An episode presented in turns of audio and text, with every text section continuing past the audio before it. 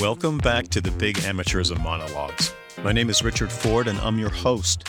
Just a quick reminder that all of my podcast materials can be found at my podcast website, and that is bigamateurism.com. And then you can also check out my blog, and that is at cagerredux.com. That's C A G E R R E D U X.com. All right. Today is November 9th, 2021. And we're going to talk about this constitutional committee that the NCAA set up. And I actually recorded an entire episode yesterday on Monday, November 8th, assuming that we weren't going to have any of the committee's work product until around November 15th. But as I was finishing up that episode, I went back to the NCAA website to look for something, and I saw that the Constitutional Committee released its initial draft of the constitutional makeover. So I held off publishing the episode because I thought it was mooted, or, or some of it was mooted. And then as I sat down and read through this document, it's about an 18 page document, and the way that it was rolled out on the NCAA website and with Bob Gates's cover memo, I realized that it raises as many questions as it answers. And some of the things that I was talking about in that episode that I had been working on that really were designed to set the table for an analysis of this constitutional committee, its purpose, and its ultimate work product were even more relevant after I read that draft. And there are some important things structurally that are going on here, I think, that really reemphasize in my mind my suspicions about what the purpose of this constitutional committee was and what its ultimate objective was. And that is largely built around preserving the NCAA bureaucratic state. But the way that this constitutional draft goes about doing that is uh, really breathtaking in the way that it absolves the NCAA of any responsibility for anything. Most of the functions that the NCAA serves now are being sent down to the divisional level and then to the conference level and then to the school level. And the infractions and enforcement process seems to have been gutted at the national level. And that's going to be done at the divisional level. And it's a very interesting document. Now, I want to go through it in detail and talk about each of the components. But what you really see is an NCAA that serves no function other than to negotiate media rights contracts to bring in as much money as it possibly can from the March Madness contract, and then to enjoy the benefits of that money and the authority to spread it around to enough downstream stakeholders to make them happy enough and content enough that they're just going to say everything is okay at the NCAA. And that really, I think, calls into question even more the very purpose of the NCAA. And it's not serving any of the traditional functions that it has served. So,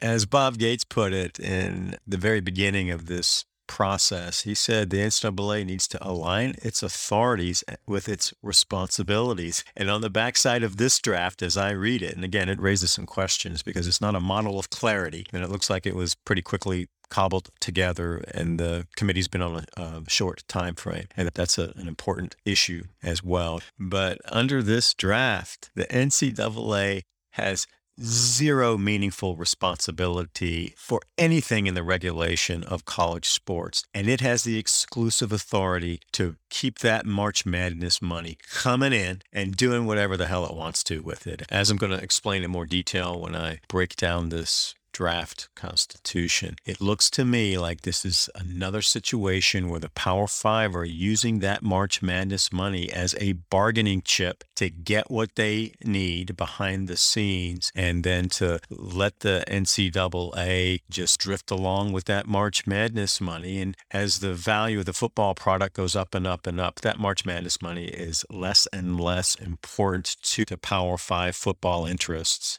And that's another important thing to talk about. So, what I'm going to do is kind of transition this November 9th episode back into the November 8th episode because I think that the background and setup that I was doing yesterday, November 8th, before this draft was released by the NCAA is really important to understanding what the thinking was going into this draft and the external influences that shaped it. So I have truncated some of this analysis to conform to the fact that we now have a work product, but I've left in the essential components of the setup. And then at the end of the episode, I'll talk a little bit more about where I'm headed with this and what the upcoming episodes will look like. So now I'm going to do something that seems a little bit unusual, but let's just see what happens. What the heck? I'm just going to turn it over to where I started yesterday's episode, and then I will come back around on the back side and uh, close things out with a fresh look at where we're going to be headed next. All right, here we go. Today is November 8th, 20 21. And we're going to start diving into this constitutional committee, why it was formed, what it proposes to do, and what I think might really be going on behind the scenes here, because there's some interesting moving parts that are swirling around this effort to, as Bob Gates described it, align NCAA authorities and responsibilities. And Bob Gates, remember, is the chair of this committee. He is one of five independent members of the NCAA Board of Governors, its highest governing board and the only association wide governing board. And I've talked quite a bit about him. Uh, Gates has a really amazing resume. And relevant to this constitutional committee, he was the president of Texas A&M from 2002 to 2006, and that's relevant experience. So what I want to do in uh, setting the table for discussion on this constitutional committee is just talk about some of the broad themes that, that Gates has used to talk about this committee and its work.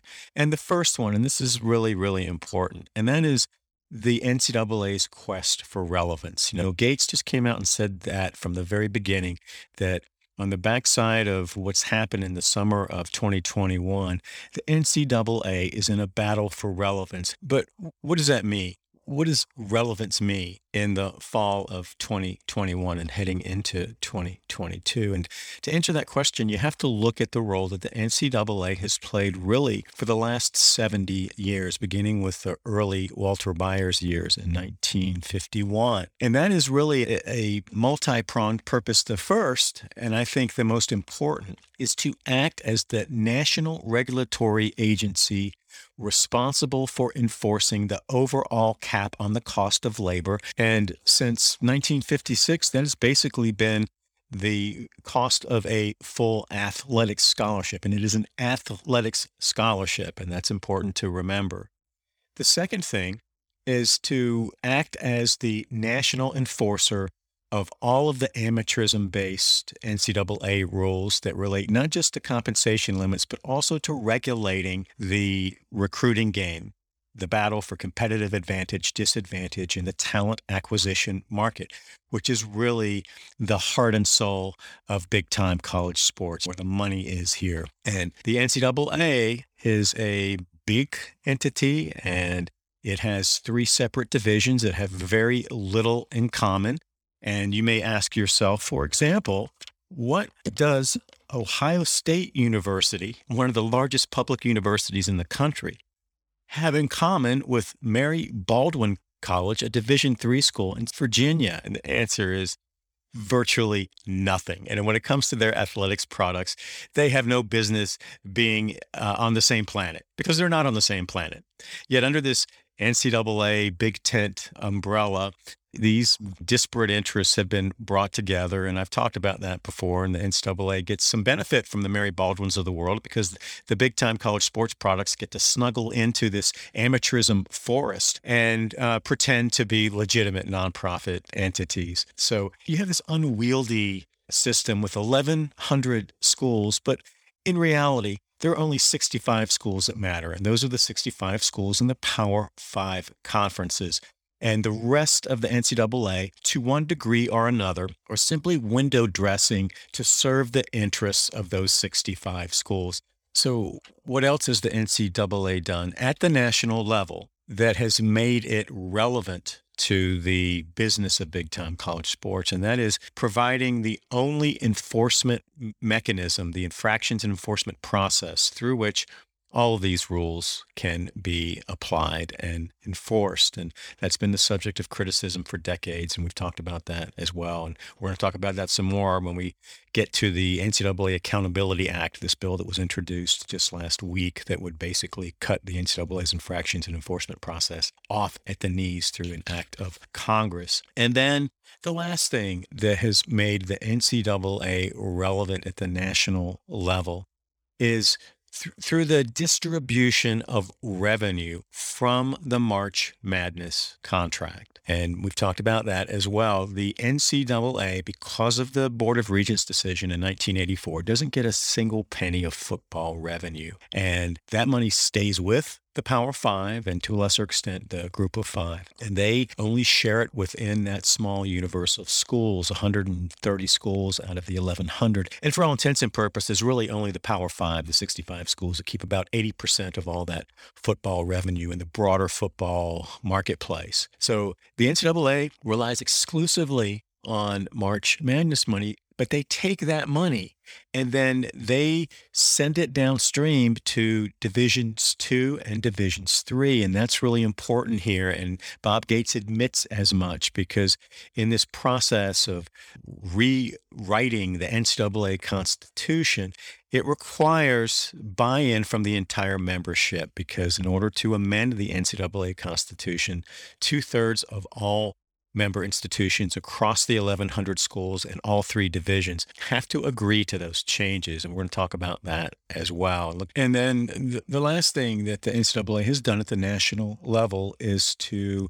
sponsor, coordinate, and run national championships. The NCAA is not involved in any regular season programming. It only deals with championships and it pays for out of the March Madness money championships in every Division 1, 2, and 3 sport, with the exception of FBS football. They have nothing to do with the college football playoff, nothing to do with the big time bowl games. And that's part of the problem here the structural division between big time football and the rest of the NCAA interests. And when I get to it, I'm going to talk about the unique position that elite division one men's basketball plays here because they're really caught in the middle and they're being used as a bargaining chip essentially by the power five football interest because the ncaa is desperate to hang on to that march madness money because that is one of its best pathways to remaining relevant at the national level. And the reason that money is so important is because the NCAA can create dependence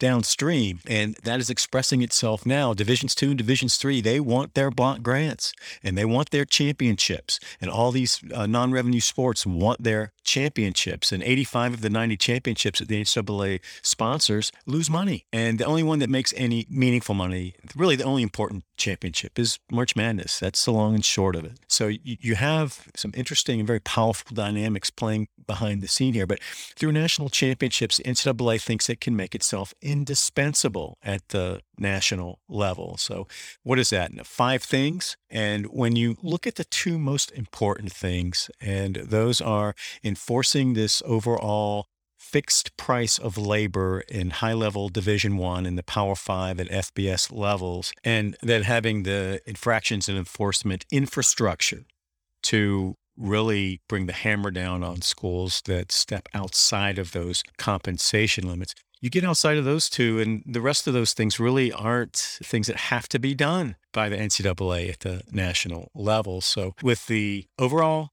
compensation limit at risk because of Alston, and this house suit out in California is important too. And then the enforcement and infractions process getting some scrutiny here that really hasn't gotten in a while. And we're talking about a an important piece of legislation that would basically federalize the infractions and enforcement process and place the NCAA enforcement mechanism into federal receivership through the Department of Justice. So if the NCAA doesn't have those two things, they really have little of value to offer to the the power players in big time college sports, and that's the Power Five. And they have over the years gained control of NCAA governance through bullying and threats to leave. And we've talked about all of those as well. So this is a really interesting time for the NCAA. And in order to frame some of these issues, I want to use an interview that Bob Gates gave in a podcast series that is run by the NCAA. It's an NCAA product. It's done by uh, former ESPN analyst Andy Katz, and I think he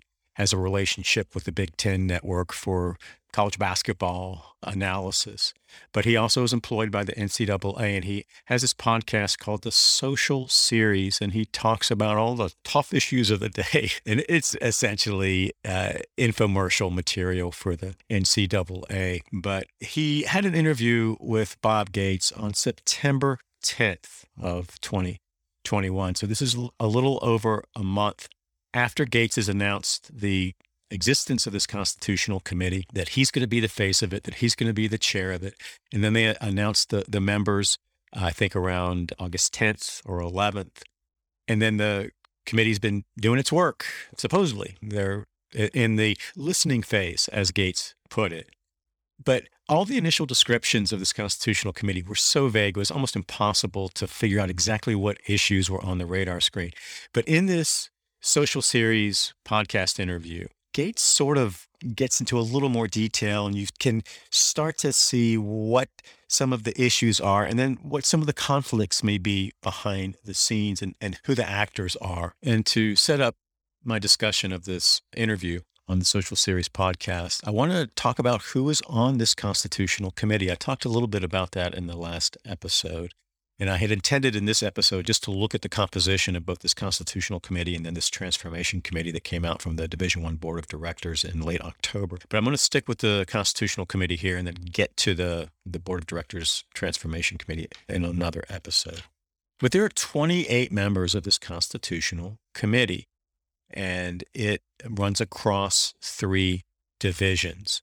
And I want to just talk about the categories of people that are on this committee and then some of the numbers, and then a little bit about the, the demographic of the committee. But this is an inside job. I, I really emphasized that in the last episode. This is an NCAA inside job. They have circled the wagons here, and they are not allowing any person who's not in the inner sanctum to have a, a seat at this table. So you have a good number of university presidents and chancellors, as you would expect, because the entire NCAA governance model is built around presidential leadership and control. And again, that came from the Knight Commission in the early 1990s and has been in the formal governance process since the mid 1990s, and it has been a miserable failure. And then you have conference commissioners. There are, I think, five conference commissioners across all three divisions. Then you have athletics directors. So when you look at the, these classifications, the presidents and chancellors, the conference commissioners, and the athletics directors across all three divisions really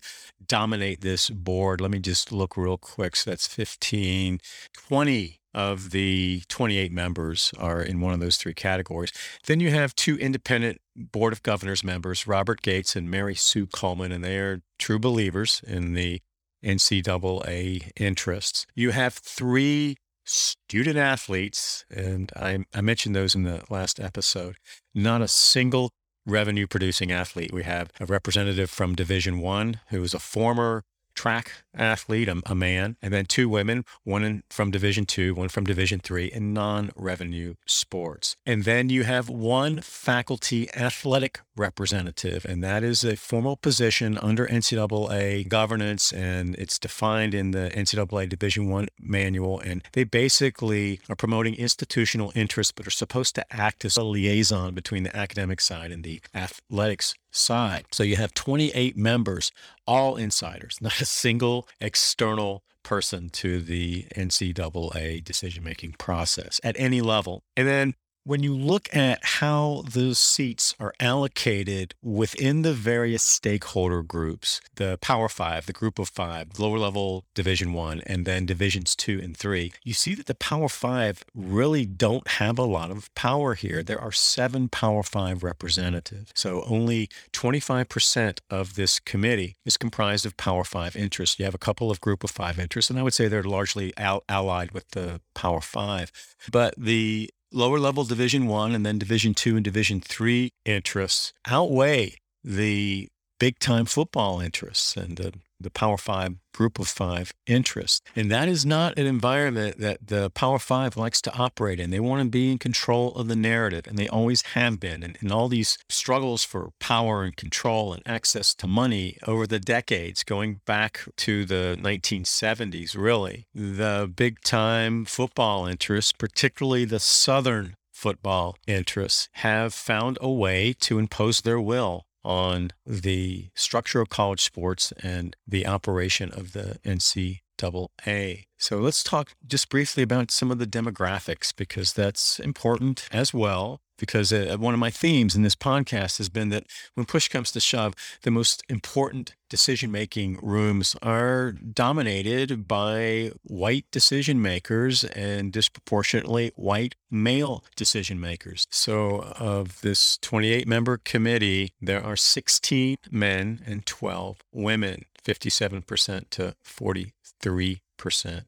20 or 71% are white. Six or 21% are African American. We have one Hispanic female and one Asian man. That's the the basic demographic profile of, of, a lot of the NCAA decision making bodies. And it is mostly white and it has disproportionate representation of white men. And I'll just say again, not a single revenue producing athlete, which means not a single African American revenue producing athlete. We don't have any African American football players from Ohio State or Alabama or Clemson or any basketball players from Kentucky or Duke or UCLA or Michigan.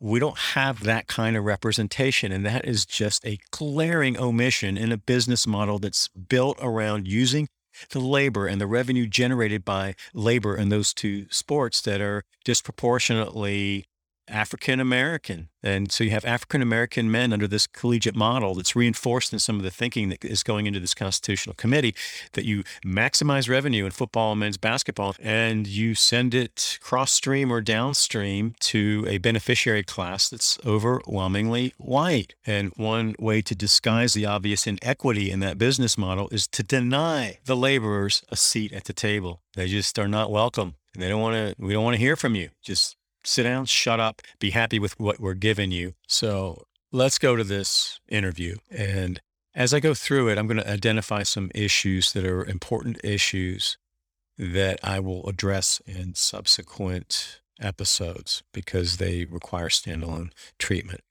But one of Katz's first questions after introducing Gates, and this was really a commercial for Gates. So the first half of the podcast is talking about Gates's resume and his experience and all that stuff. And again, he has a very impressive resume and broad experience. And the first question is why do we need change now? What's happened recently that gave rise to this constitutional committee? Gates frames the, his response to that question in terms of how things have changed since he was the president of Texas A&M. And again, he was president from 2002 to 2006. And those were the Myles Brand years. And that was the time where, when Myles Brand was really formulating his conceptualization of the collegiate model that he really presented in its final form in that 2006 State of the Association speech. And I've talked so much about that. But that was a critical time in big time college sports. And it was also a time where this model of presidential leadership and control was still viable, even though the evidence, the early evidence in the first decade of presidential leadership and control wasn't very favorable. And even the Knight Commission had to acknowledge that in its 2001 report. But that was an interesting time to be a university president at a big time school. So Gates has some interesting experience. But he basically says in the 15 ish years since he was a university president that more money has come into the system and that makes things different now. He says there's more focus on inclusion, diversity, and gender equity. I'm not quite sure what he's getting at. I think what he was trying to say is that there is a broader awareness of athlete interests, however they're defined, whether it's through the lens of diversity, whether it's through the lens of gender equity, or whether it's through the lens of athletes' rights that you have discussions going on now that are actually influencing decision makers outside of the NCAA because those discussions within the NCAA have gone nowhere. And the NCAA doesn't want to talk about those issues. But they were subtexts in so many of the conversations that were occurring in Congress and state legislatures and in the U.S. Supreme Court. And so that's percolating underneath. And then he mentions the, the, Supreme Court case, state legislatures, and then interest in Congress that have changed the equation. And he says none of those things were on the scene when he was a university president in 2002 to 2006. But what's interesting about the way that Gates talked about why now is that he doesn't talk about in a direct and honest way. The fact that the NCAA has been dragged kicking and screaming by these external regulatory threats, or that the NCAA's Iron Throne campaign beginning in 2019 was specifically targeted to eliminating all of those external regulatory threats. All the things that have brought the NCAA to the table through this constitutional committee are the direct product of the three external regulatory threats that he identified. While he talks about interest in Congress, that's misleading because that interest in Congress is the direct product of NCAA lobbying and behind the scenes pressure and influence peddling and everything it could do to gain an advantage in its campaign in the Senate, primarily in 2020 and into 2021, to completely shut down the athletes' rights movement. And they failed. And they failed. And then you had the unanimous U.S. Supreme Court decision. You had the absolute failure of the NCAA to do anything voluntarily on name, image, and likeness. And at the 11th hour, seven hours and 40 minutes before the July 1st deadline, when these state laws were going into effect, they just waved the white flag and dumped all their nil garbage at the feet of the institutions. And that really was part of what started this whole discussion through Mark Emmert about sending stuff back to the conferences and back to the schools. And the NCAA as a national authority doesn't need to have all this stuff on its responsibility plate at the national level. It was, it was just ridiculous on its face because through its Iron Throne campaign in the Senate, they were uh, trying to acquire more national power, not less. They just failed. And so this constitutional committee is really the direct product of NCAA failure up and down the chain of command at the NCAA national office. And I just want to re-emphasize something that I have talked a lot about in prior episodes, and that is that if the NCAA had been successful in Congress and in the Supreme Court to aggregate as much national power as it could get its hands on and essentially eliminate the athletes' rights movement. We're not having this discussion. There would not be a Constitution Committee. There would not be any concern about aligning responsibilities and authorities. We would be moving along business as usual under the old NCAA status quo. That is so important to remember here because this about face has nothing to do with a a genuine attempt to make structural changes in the NCAA because those structural changes don't make any sense. That issue, this, this structural inefficiency of the NCAA, all the things that this Constitution Committee is talking about changing have been part of the NCAA system for decades, and they are completely unrelated to any of these extraordinary events that have played out in 20 21. So let's not be confused about why this discussion is occurring right now. The NCAA is not talking about these issues because it chooses to. It is talking about these issues because it has been forced to. So then Katz transitions into a discussion about what the process is. So he asks Gates to just outline the process, where they are in the process, what the end game is. And Gates gives us a smorgasbord of empty phrases and president speak. And he sounds at times a lot like Mark But he says the first part of the process is simply listening and learning. And he talks about the first month really being a listening and learning process and the reaching out to stakeholders and, and all that stuff. Then he also talks about two other things, specific things that are important. But the committee got a briefing from the Knight Commission, and I believe that was in mid September. That coincided with this Constitutional Committee survey, which I talked about in the last episode. And I'm going to do separate episodes on both of those because I think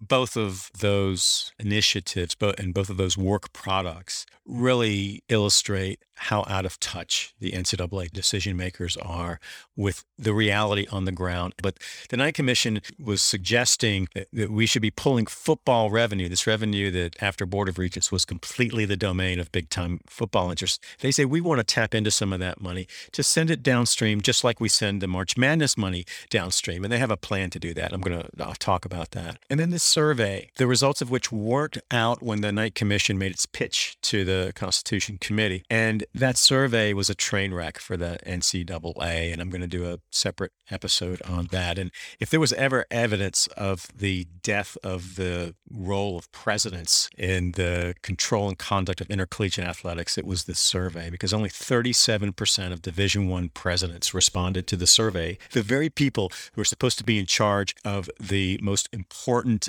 products in the entire college sports marketplace, big time football big time men's basketball, they sat it out. 63% of Division One presidents didn't bother to fill out a 20 minute survey. We'll, we'll get into that in some more detail. And then Gates says that they received a briefing on how the NCAA gets its money and then how it spends its money. And then he says that when it comes to the actual Constitution, they'll be restating some things. And he says that he wants the Constitution to reflect some accommodations of the new name, image, and likeness market. And then he also talks about some basic structural issues with the goal of devolving responsibilities to divisions. And that's consistent with, with what Emmert was saying after the, the nil debacle in late June, early July. And it was, look, we need to send some of this stuff that's been at the national level downstream because it's really not stuff that we should be doing. But they don't say specifically what that is. Then he invokes the infractions and enforcement process. And he says that process is broken. And when I heard that, I just laughed because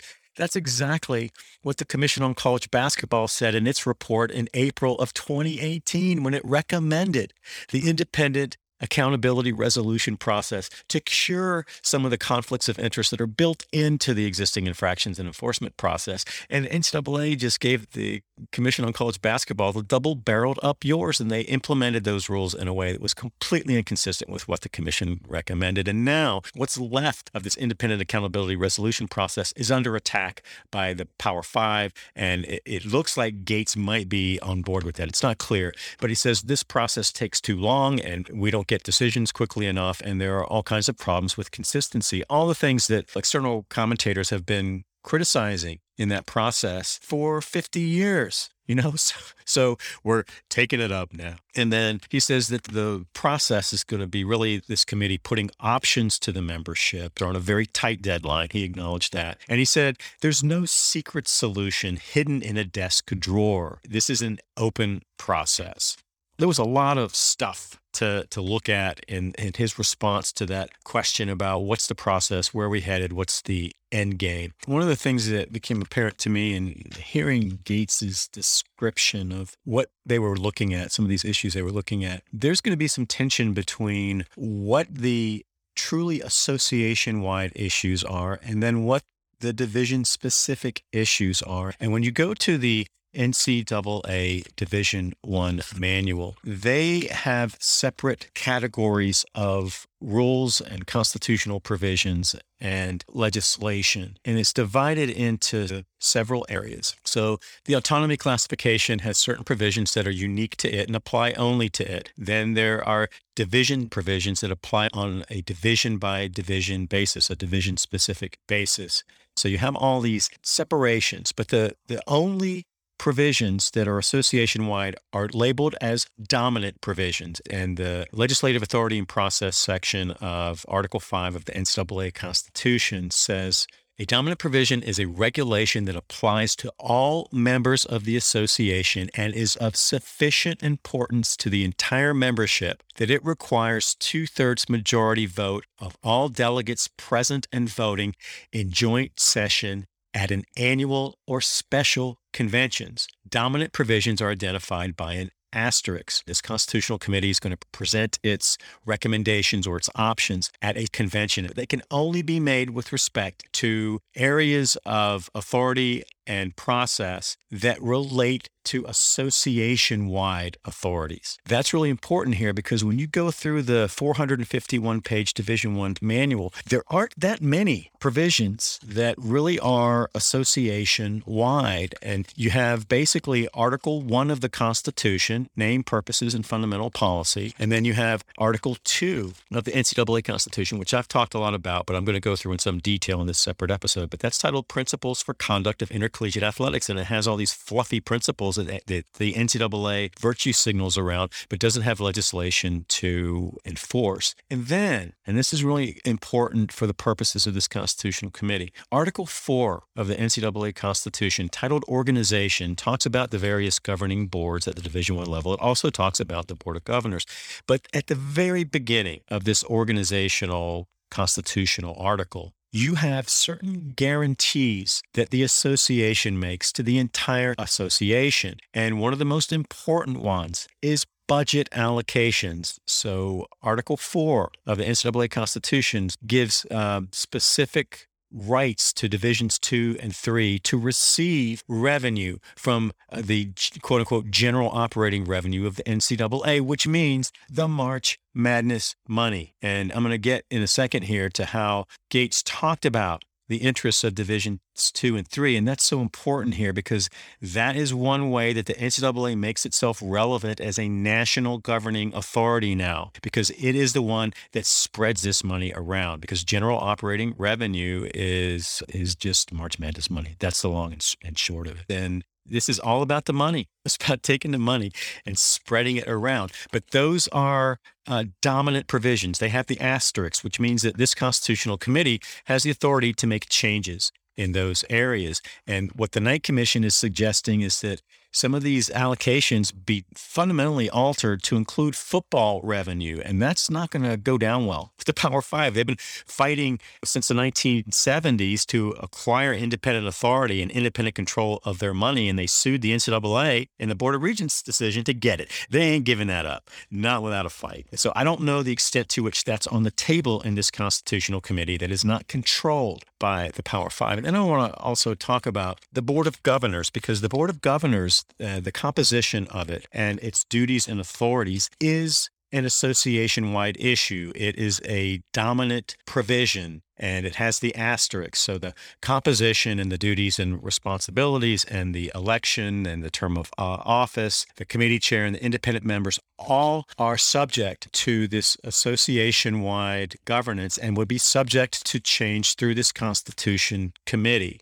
And that's important because I have pointed out the obvious conflicts of interest. This is just the ultimate inside dealing here and the crossover between the board of governors and the division 1 board of directors is indefensible. So this would be a golden opportunity for the NCAA to overhaul its selection of the board of governors and to overhaul this crossover representation that is mandated by article 4 of the NCAA Constitution. And uh, back to the interview. And then Katz asks a pretty good question. I, I think it was pre planned. I think that Gates wanted to get this into the narrative because this is important and goes directly to NCAA relevance at the national level. But Katz asks uh, Division two and Division three don't want massive change. Are there any things that are non negotiable in the Constitution Committee's evaluation of an overhaul of the Constitution? And Gates says what's most important to Division 2 and Division 3 is the percentage allocation of funding they get from the NCAA. And in Article 4 of the NCAA Constitution, it specifically sets forth that percentage allocation. It is currently set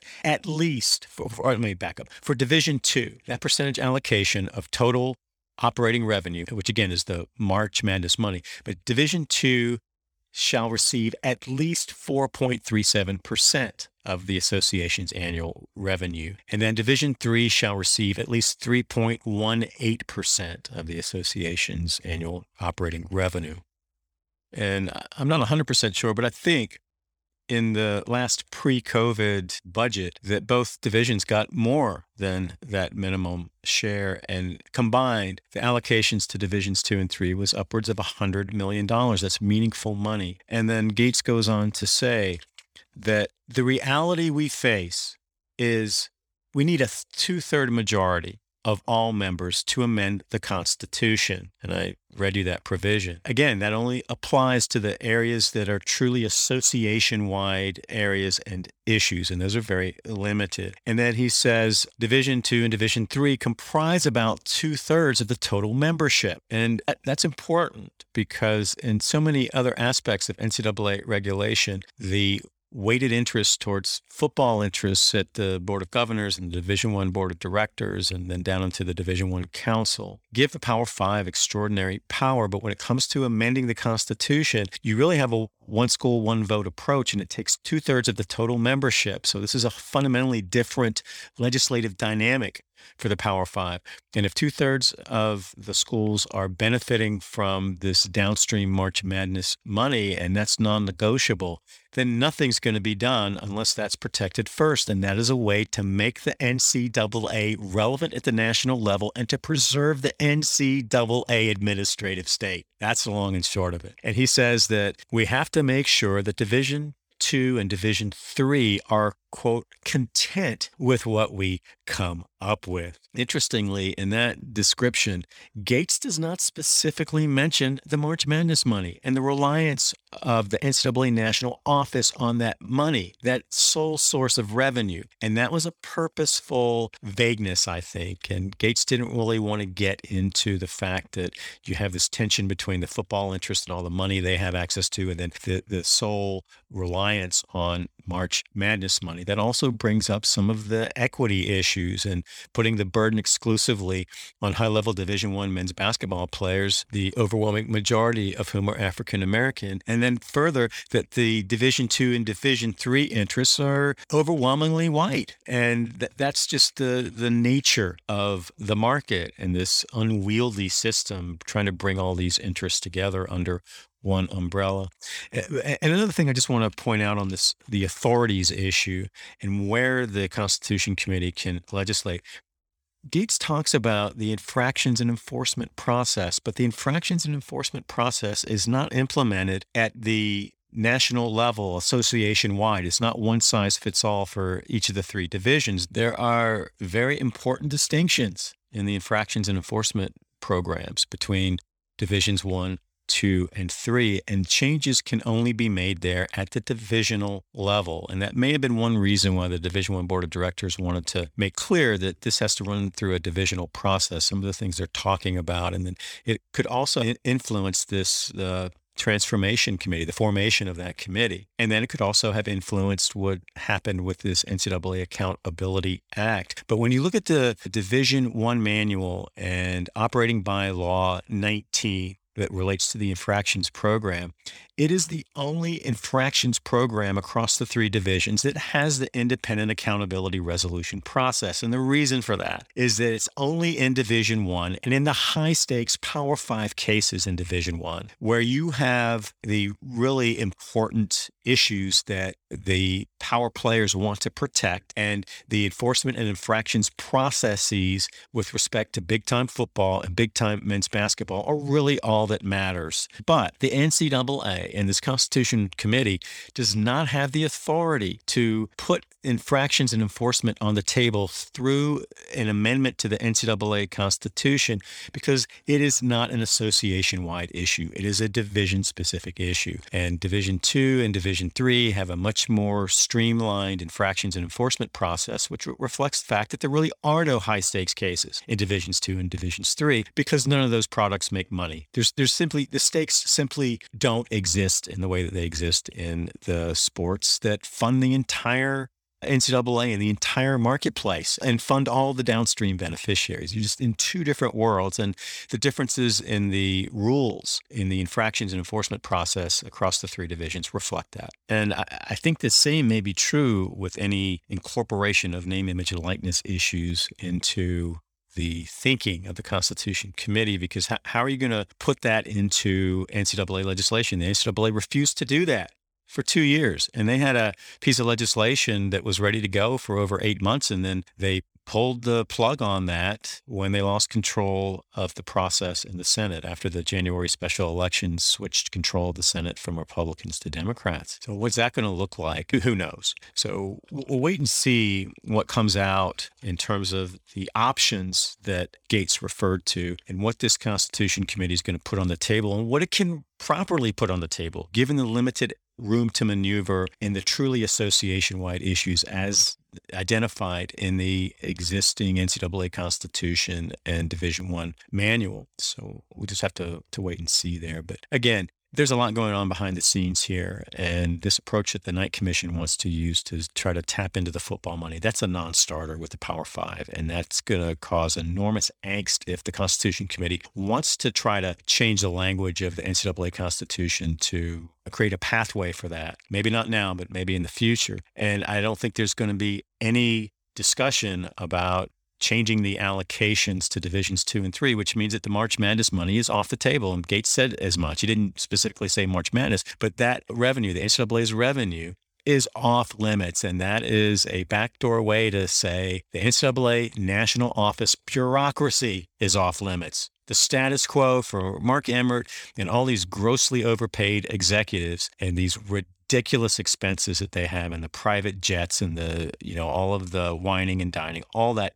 garbage that the in system stakeholders don't want to take a look at. But all that's off limits. It is off limits. And that tells me right off the bat that this this Constitution Committee is really just a desperate attempt for the NCAA national office bigwigs to hold on to their largesse and to preserve the NCAA national office bureaucracy. So again, some of these things will re- reveal themselves as the committee is required to put out some work product, and we'll see exactly what it looks like. So now I'm going to transition back into today, November 9th. So, what you just heard is what I recorded yesterday. And now, with the benefit of the Constitution Committee's work product, or at least its initial framing of the new Constitution, I will begin with that in the next episode. And as I go through that, it will raise some other issues that I identified yesterday as issues I wanted to address going forward. And those will include the this tension that still is apparent to me between the Power Five interests and the other NCAA interests, and uh, the Power Five interests versus some of these external advocacy groups like the Knight Commission. And I went back and looked at some of the Knight Commission stuff last night, and they actually have been more aggressive in inserting themselves into this discussion than I had realized. So I want to talk about what they have proposed and what the thinking is generally from these outside advocacy groups. And when you look at some of their work product, it was is very NCAA friendly. I talked about that a little bit in my discussion of Carol Cartwright and her involvement with the infractions and enforcement process and the basketball related scandals and how her role as a former chair of the Knight Commission, and I think she's still a member of the Knight Commission, created some real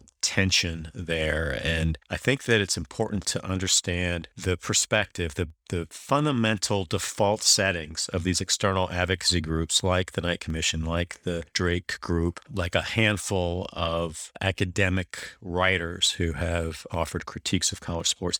They're all coming from the perspective of protecting institutional interests. And as Gates acknowledged, this discussion has turned so, somewhat away from that and really to looking at honestly the athlete issues through the lens of athlete interests. And these external advocacy groups just don't speak that language. It's like they're speaking athletes' interests as a second language. And it's important to understand that, I think, in assessing the recommendations that they make, which are largely aligned with NCAA interests at the macro level. So we'll, we'll break that down. And then, of course, I want to look at this transformation committee, this Division One Board of Directors transformation committee, the role that I think that it will play going forward. We'll get into all that stuff in the next episodes. And so I'll just go ahead and close this thing out. I want to thank you so much for joining. It's always an honor and a privilege to have you. And I hope to have you back for the next episode of the Big Amateurism Monologues. Take care. うん。